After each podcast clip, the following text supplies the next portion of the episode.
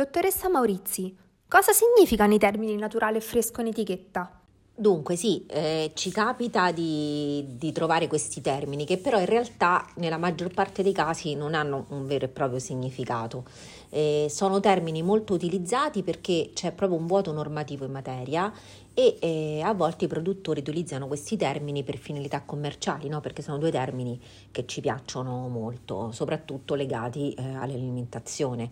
E, ehm, quindi che cosa si sta facendo per eh, cercare di addivenire ad una decisione su questi termini? Allora intanto la ON- ONG Safe Food for Advocacy eh, europea, che appunto il suo acronimo è SAFE, scritto SAFE, si occupa di sicurezza dei prodotti alimentari e che cosa ha fatto? Ha analizzato la composizione di centinaia di prodotti e, ehm, nei quali è stato utilizzato proprio questo claim, quindi naturale o uh, fresco, e ha scoperto che in realtà um, non hanno niente di naturale perché anche queste contengono le sostanze eh, di sintesi.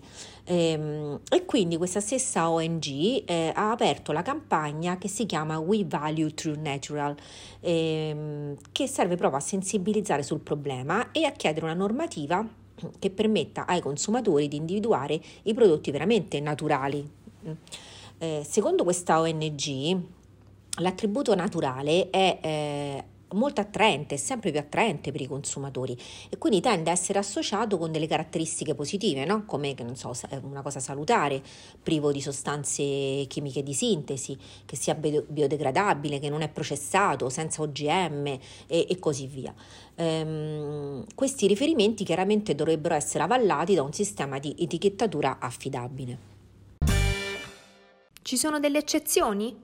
Sì, sono rare, ma ci sono. Per esempio, eh, il termine fresco può essere utilizzato per legge proprio in pochissimi casi. Uno di questi è il latte, mm, ce l'abbiamo davanti tutte le mattine probabilmente. Viene scritto latte fresco pastorizzato ed è quello che viene pastorizzato entro 48 ore dalla mungitura. Quindi qua la definizione di fresco è eh, definita proprio nell'arco di, di tempo che in, intercorre tra la mungitura e la pastorizzazione. Altro caso in cui si può utilizzare la parola fresco è nella pasta, quindi si, si, dice pasta fresca, che è quella non essiccata, ma in questo caso la caratteristica di freschezza non è legata ad una produzione recente, ma semplicemente ad un prodotto produttivo che è diverso da quello della pasta che troviamo negli scaffali del supermercato, che come dicevamo prima è disidratata ed essiccata. Altro, eh, diciamo, altra, altra, eccezione in cui si può trovare la parola fresco eh, è quella del formaggio, quindi un formaggio fresco, anche qui si fa riferimento a un processo produttivo che è quindi quello che non è sottoposto a stagionatura ed è consumato subito dopo la produzione, la mozzarella, la ricotta, la robiola e così via. E, ehm, per il latte e la pasta ehm, ci sono delle analisi di laboratorio che dimostrano se l'alimento ha effettivamente le caratteristiche richieste dalla legge per l'utilizzo del termine fresco. Eh, il termine naturale invece, se mi chiedi appunto se ci sono, ci sono delle eccezioni su questo termine, può essere usato secondo la legge soltanto per l'acqua minerale, appunto naturale, e per gli aromi, quindi che cosa sono gli aromi naturali? Eh, l'abbiamo detto, vi ricordate in qualche puntata precedente, sono, devono esserlo al 95%, quindi la legge eh, poi stabilisce che il resto, il, quell'altro piccolo 5%, può essere eh, di sintesi. Quindi gli alimenti naturali non esistono?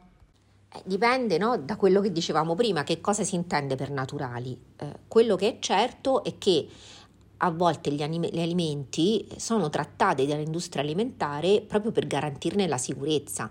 Ad esempio il latte anche se è fresco, è comunque pastorizzato, no? Perché? Perché infatti lo possiamo bere proprio perché il trattamento ad alte temperature uccide i batteri che si trovano al suo interno, che invece troveremmo eh, nel latte crudo appena munto. Ehm, una marmellata che si compra al supermercato è stata prodotta con una sterilizzazione che garantisce l'assenza del botulino invece, no? appunto di un altro batterio che se ingerito può essere molto, veramente molto pericoloso per la salute. Ehm, se vogliamo un'insalata lavata e tagliata, quindi comoda, che possiamo utilizzare subito, questa non si conserverebbe se non fosse intanto confezionata con un gas di imballaggio e poi anche trattata con un disinfettante eh, nel momento appunto del taglio della mondatura.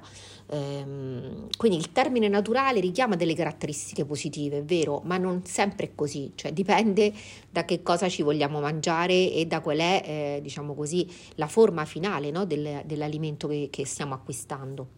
Quindi, quindi, possiamo dire che tutti i miglioramenti tecnologici per la sicurezza alimentare sono fondamentali proprio per garantire una sicurezza che non avremmo nella modalità naturale, tra virgolette.